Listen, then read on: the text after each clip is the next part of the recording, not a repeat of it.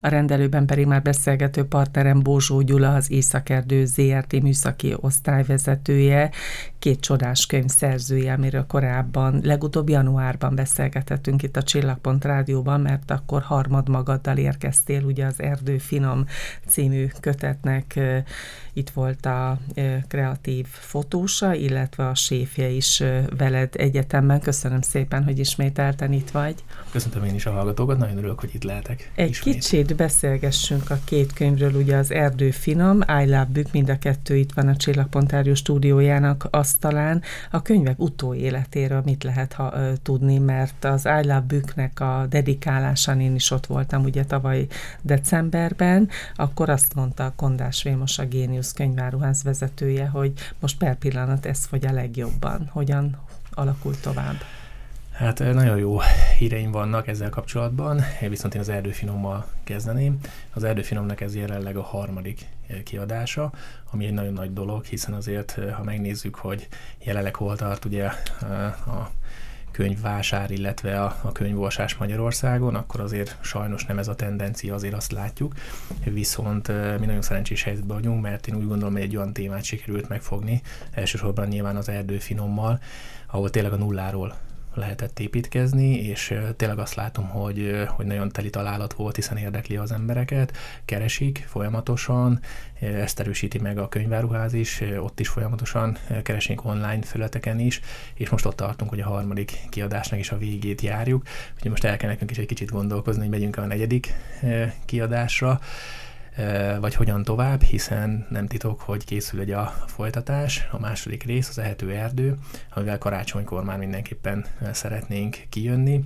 Ugye egy picit most dilemmában vagyunk, hogy, hogy a negyedik kiadással jöjjünk-e, vagy pedig várjuk meg a második kötetet. De az ugye egy érdekes dolog lehet majd a jövőre nézve, hogy az Erdő Finom című első kötetedet olvasni szeretik, az olvasók, vagy a Csillagpontrádió hallgatói akár, vagy pedig ami benne van abból az úgynevezett általad említett biokamrából válogassanak, mert ugye úgy kezdődik a könyvet, hogy húzzuk fel a bakancsot és irány az erdő, szóval erre mennyire sikerült ösztökélni az embereket, hogy valóban menjenek ki az erdőbe és gyűjtsék ezeket az alapanyagokat, amiről sok esetben vagy nem is tudjuk, hogy létezik, vagy ha tudjuk, hogy van, nem, nem ismerjük föl, vagy azt meg végképp nem tudjuk, hogy milyen beltartalmi értékei vannak. Szóval azt mondtad itt a beszélgetés előtt, hogy itt a, az edukálásban van azért egy jó nagy restancia.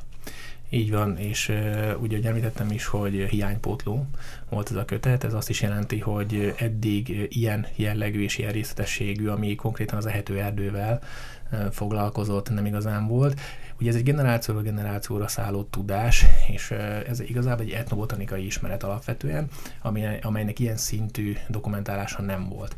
És, és az emberek, én azt gondolom, hogy hiányolták is ezt a fajta tudást, ami egyébként ott volt régen a háztartásokban, tehát én azt szoktam erre mindig mondani, hogy mi nem találtuk fel a kereket, azért az nagyon fontos, hanem visszahoztuk egy picit az embereknek azt a tudást, ahogy te fogalmaztál, egy picit edukáljuk őket arra, hogy régen hogyan is éltek az emberek, miket használtak, és ugye ez általában tapasztalati úton történt. Rengeteg példát tudok egyébként mondani, ami természetesen a könyvből is kiderült, hogy itt az egészséges életmódot akár, a, akár ezáltal hogyan tudjuk megvalósítani. Ugye a neves toxikológus mondta, és azt gondolom nagyon jól fogalmazta meg, hogy késre és villával lássuk meg a saját sírunkat, ami persze így hm. első egy kicsit durván hangzik, de való, valójában igaz. Én úgy gondolom, hogy nagyban befolyásolja az étkezés az élet, az élet élettartamát, illetve az élet minőségét, úgyhogy nagyon fontos arra odafigyelni, hogy hogyan is étkezünk. Illetve van egy másik nagyon fontos lába is ennek, hogy tiszta forrásból származó alapanyagot tegyünk az asztalra. Hogy itt a tiszta forrásban ez azt jelenti, hogy az erdőben soha nem volt vegyszeres permetezés például, tehát tehát, hogyha innen gyűjtünk alapanyagot, akkor 100% biztosak lehetünk abban, hogy valóban vegyszermentes, tehát valódi bio alapanyaghoz jut a, a család. A másik oldal pedig az, hogy általában ezek a például a vadzöltségekről, ha beszélünk, ugye erdő vonatkozásában, akkor azt tudni kell, hogy valójában ezek igazából szinte 99%-ban gyógynövények is egyben.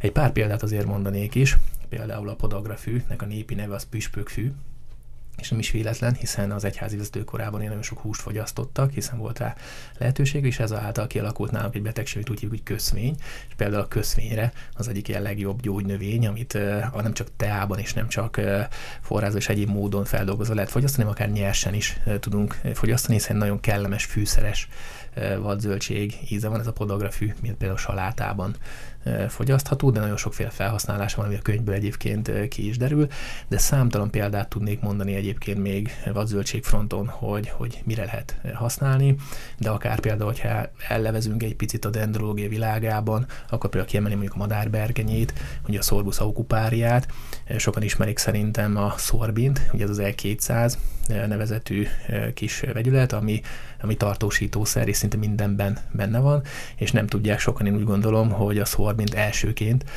a Sorbus aukupária terméséből szintetizálták ki először, és azóta is most már nyilván vegyi úton állítják elő, de korábban természetes megjelenése az itt az erdőben található, vagy például a, itt a bükkben is nagyon sok kis téli zöldmetény van, a latin neve Vinca minor, és ez a Cavintonnak például az alapanyaga, vagy például az aspirinnek, ugye a fehér fűz, a fűz kérgéből vonták ki először, és, és végtelenségig tudnám sorolni azokat a, azokat a növényeket, fákat, cserjéket, amelyek itt vannak tényleg karnyújtásnyira tőlünk. Csak nem és, ismerjük őket. És nem ismerjük őket, ugye? és valójában pedig, pedig az egészségünk, én azt gondolom, hogy prevenciós jellege mindenképpen, hiszen ahogy Gyuri bácsi fogalmazott annó, nyilván a mentőautóban már nem át fognak adni hmm. a betegnek, de azt gondolom, hogy megelőzés szempontjából és kúraszerűen alkalmazva ezeket a növényeket, igenis tudunk az egészségünkért nagyon sokat tenni. De hogyan látod, hogy a könyv mennyire mozdította el az emberek gondolkodását abba az irányba, hogy valóban felhúzzák azt a bakancsot, és nem csak képzeletbe, és kimenjenek az erdőbe, és gyűjtsék ezeket az alapanyagokat,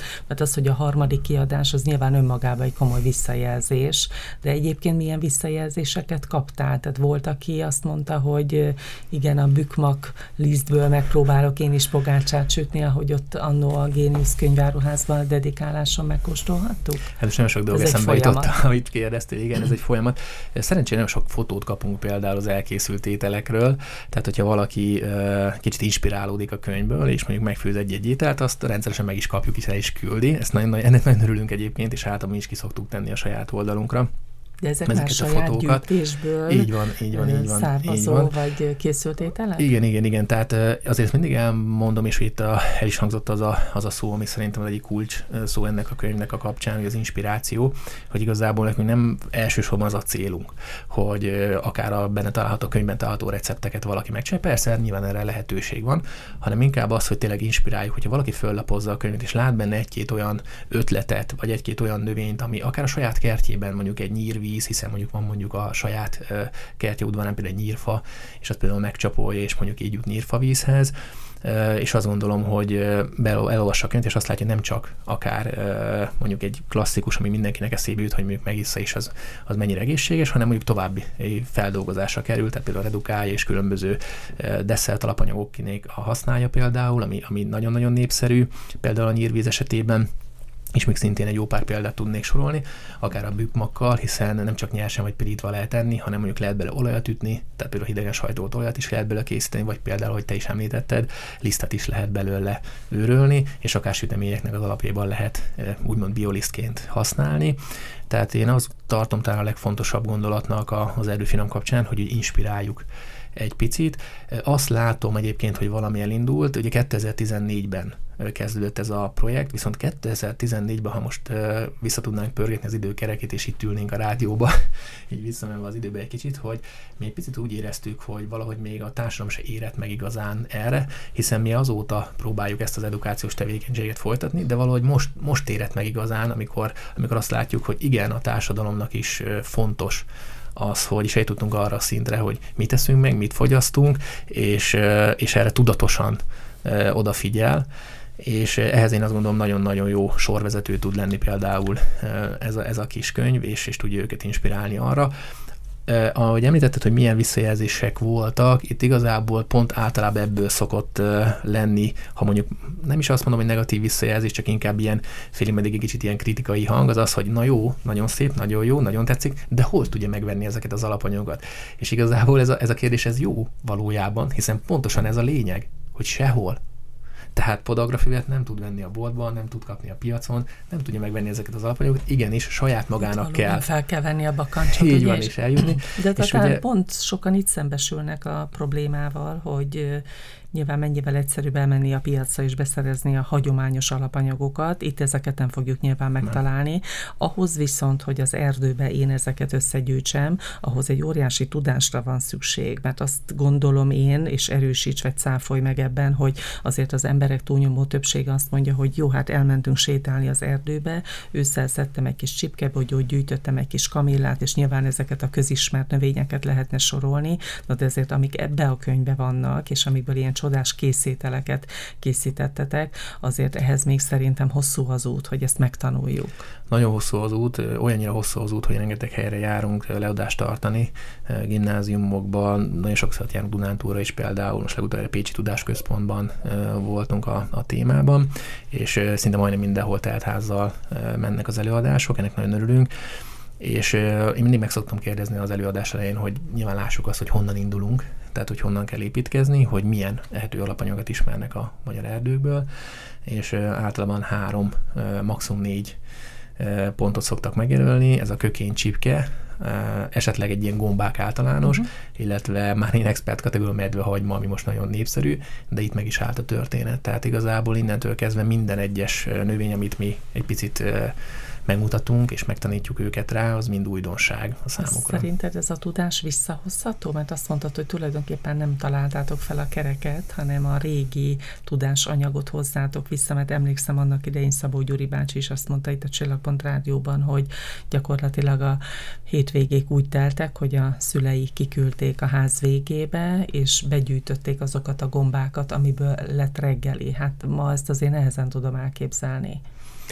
Igen, nehez, nehez, nehéz elképzelni. Vagy kiskörben legalábbis. Nehéz elképzelni, és ez picit talán olyan, mint, mint minden újító dolog, amikor most csak egy megint egy konkrét példát hagy mondjak, a, mondjuk a, az egészségtudatosság mellett, hogy a környezettudatosságról is beszélünk, ez mint például a szelektív hulladékgyűjtés. Hogyha én valakinek a 80-as évek végén azt mondom, hogy mi már szelektíven gyűjtöttük a, a szenetet, az minimum furának számított azért a 80-as évek végén, vagy a 90-es évek elején, viszont azért napjainkra szerencsére már azért jutottunk oda, hogy nagyon sokan ezt természetesnek gondolják. Szerintem egy picit ez is ilyen, hogy most gyerekcipőben jár, és biztos, hogy nagyon sok embernek fura ez, és felteszi a kérdést, na jó, de honnan szerezzem be, meg azt, hogy én most kimenjek, de talán a legjobb megint én azt gondolom példa talán az, amikor itt a, a séf is itt ült a, a korábbi alkalommal, akkor ő is mondta, hogy például a Nyugat-Európában, például Franciaországban, mondjuk az éttermeknél is ez egy bevett szokás volt, hogy volt egy nap, amikor közösen az étterem szinte minden dolgozóval kiment, és akkor gyűjtögettek és begyűjtötték mondjuk egy hétre előre azokat a hozzávalókat, azokat az alapanyagokat, amit későbbiekben felhasználtak az ételek készítéséhez.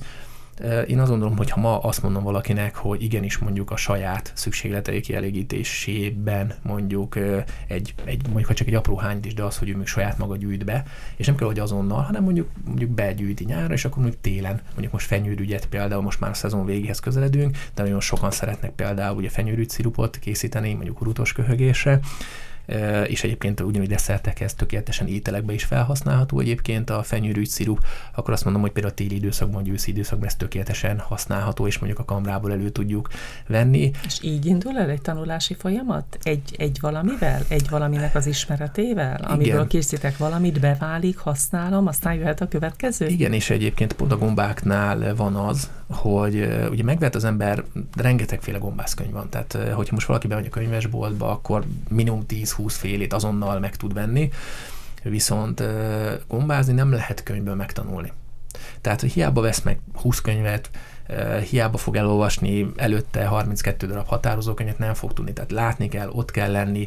Itt erdőben eltöltött kilométerek kellenek ahhoz, hogy az ember megtanulja és rutinszerűen tudja ezeket a növényeket felismerni. Ehhez persze kell egy kis áldozat, meg kell egy kis lemondás is, hiszen időt kell rá szánni, viszont azért az nem új keletű dolog, hogy az egészségünk nyilván a legnagyobb kincsünk, tehát hogyha valaki az egészségre nem szán energiát, meg időt, akkor én azt gondolom, hogy későbbiekben ez ez meg tudja sajnos bosszulni önmagát, tehát én azt gondolom, hogy ez a befektetés megéri, Biztos, hogy nem fog mindenki, tehát biztos vagyok abban, hogy itt ez, ez a fajta váltás, vagy ez a fajta vonal, mint ahogy nagyon sok az étkezésben is rengeteg divatos hóbort van. Én azt gondolom, hogy ez nem egy divat, hanem ez egy nagyon jó irányzat lenne, amit, amit be lehetne építeni a hétköznapokból, de sok időnek el kell telnie ahhoz, hogy, hogy az emberek ezt egyrészt belássák, illetve, illetve el tudjanak indulni ezen úton, és azt a fajta tudást, hogy szoktuk mondani, hogy történelem ismétli önmagát, tehát hogy ezt a, azt a fajta tudást, az etnobotanik tudást, ami egyébként ott volt a, a nagyszüleink fejében, azt egy picit a, az unokáink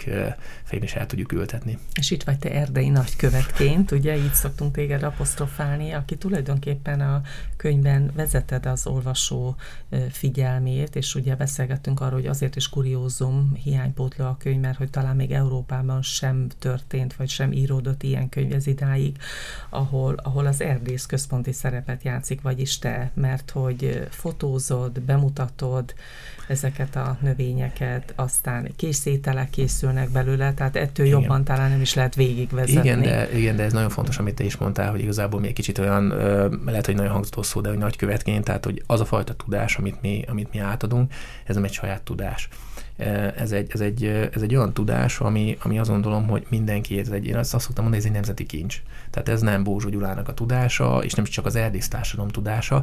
Persze mi abban abba a szempontból könnyű helyzetben vagyunk, vagy könnyebb helyzetben vagyunk, hogy itt az erdész társadalom, az idősebb erdészek és erdész generáció, ami nagyon sok az interakció nyilván köztünk, ezért mi sokkal könnyebben fel tudjuk venni ezt a, ezt a fajta az ismeretanyagot, viszont én úgy gondolom, hogy ahogy, ahogy a könyvbe le is írtam ilyen saját attitűdként, hogy minden ember annyit ér, illetve annyit ér a tudás, amit át tud belőle adni. Mi maximálisan, én is személyesen maximálisan ezt, ezt osztom, tehát ezt a kis tudást nem kuporgatjuk, hanem ezt minél szélesebb körben szeretnénk átadni az embereknek, hiszen, hiszen ahogy mondtam is, ez egy nemzeti kincs, és ezt, ezt a tudást én azt gondolom, hogy minél szélesebb körben kell terjesztenünk. A közeljövőben veled és a könyveiddel hol lehet találkozni, azon túl, hogy ugye a Génius könyváruházban megvásárolhatók? Így van, online is elérhető, illetve hamarosan lesz a könyvhét, ami egy nagyon jó kezdeményezés, hiszen legalább egy rövid ideig de ráirányul a, a könyvekre a figyelem, nem csak országosan, hanem itt Miskolcon is, és az Erzsébet téren jövő hét pénteken lehet velem találkozni, illetve a könyveinkkel, az Erdőfinommal, illetve az Bükkel 17 órát és 18 óra között lesz egy dedikálás. Úgy mutattalak be, hogy az Északerdő ZRT műszaki osztályvezetője vagy, és éppen, hogy ennek apropóján hoztál magaddal egy új kiadványt is, amely ugye alapvetően a vállalat nevéhez köthető. Mit lehet erről tudni? Egy nagyon nagy eseményen vagyunk most túl, ténylegesen egy mérföldkő történt nem is olyan régen. Maga a könyv a száz év a Patakok völgyében, ez a Lilafüredi Állami Erdélyvasút maga száz éves történelmét öleli föl, illetve mutatja be. Rengeteg fotóanyaggal, olyan fotóanyagok is, olyan, olyan képek is vannak benne, ahol soha semmikor még eddig nem jelent meg nyomtatott formában, tehát egy igazi kuriózum. Én úgy gondolom, ez a könyv kisvasútbaráti körben egyértelműen, de én azt gondolom, hogy minden, tehát talán minden Miskolcinak egy picit azért szívügye a Lilefredi kisvasút, hiszen mindannyian lokálpatrióták vagyunk, ezért én vélem, hogy, hogy talán minden Miskolcinak ez egy nagyon szuper kis kiadvány.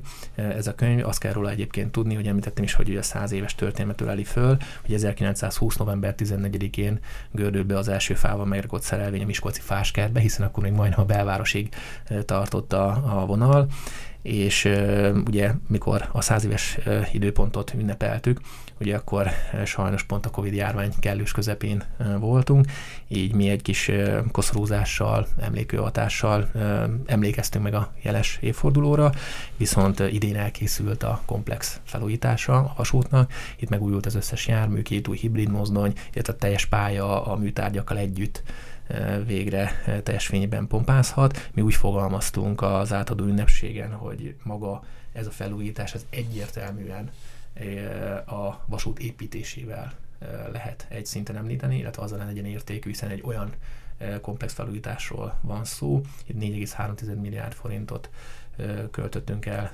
pályázati forrásból, és ennek köszönhetően tudott a teljes pálya, illetve a vasúti járműpark is megújulni, és természetesen a projektnek a része volt ez a kis könyv is, és ugyanúgy, mint a, talán, mint talán az erdőfinom, illetve az iLab is, hogy egy értékmentésről is szó van, hiszen ez a képanyag, ez, ez azért nagyon sok helyen ott voltak, fiókokban, saját magángyűjteményekben, személyes gyűjteményekben, de így összefoglalva, egy helyen összerakva, eddig nem volt meg. Hát, ha már edukálás, akkor azt gondolom, hogy a, a legjobb eszközökről, ugye a könyvekről beszélgethetünk, meg visszatérve a kisvonat, vagy a kisvasútra, hát most itt az elmúlt gyermeknapon azt gondolom, hogy kóstolót kaphattak belőle az érdeklődők, mert ment a kisvonat oda-vissza.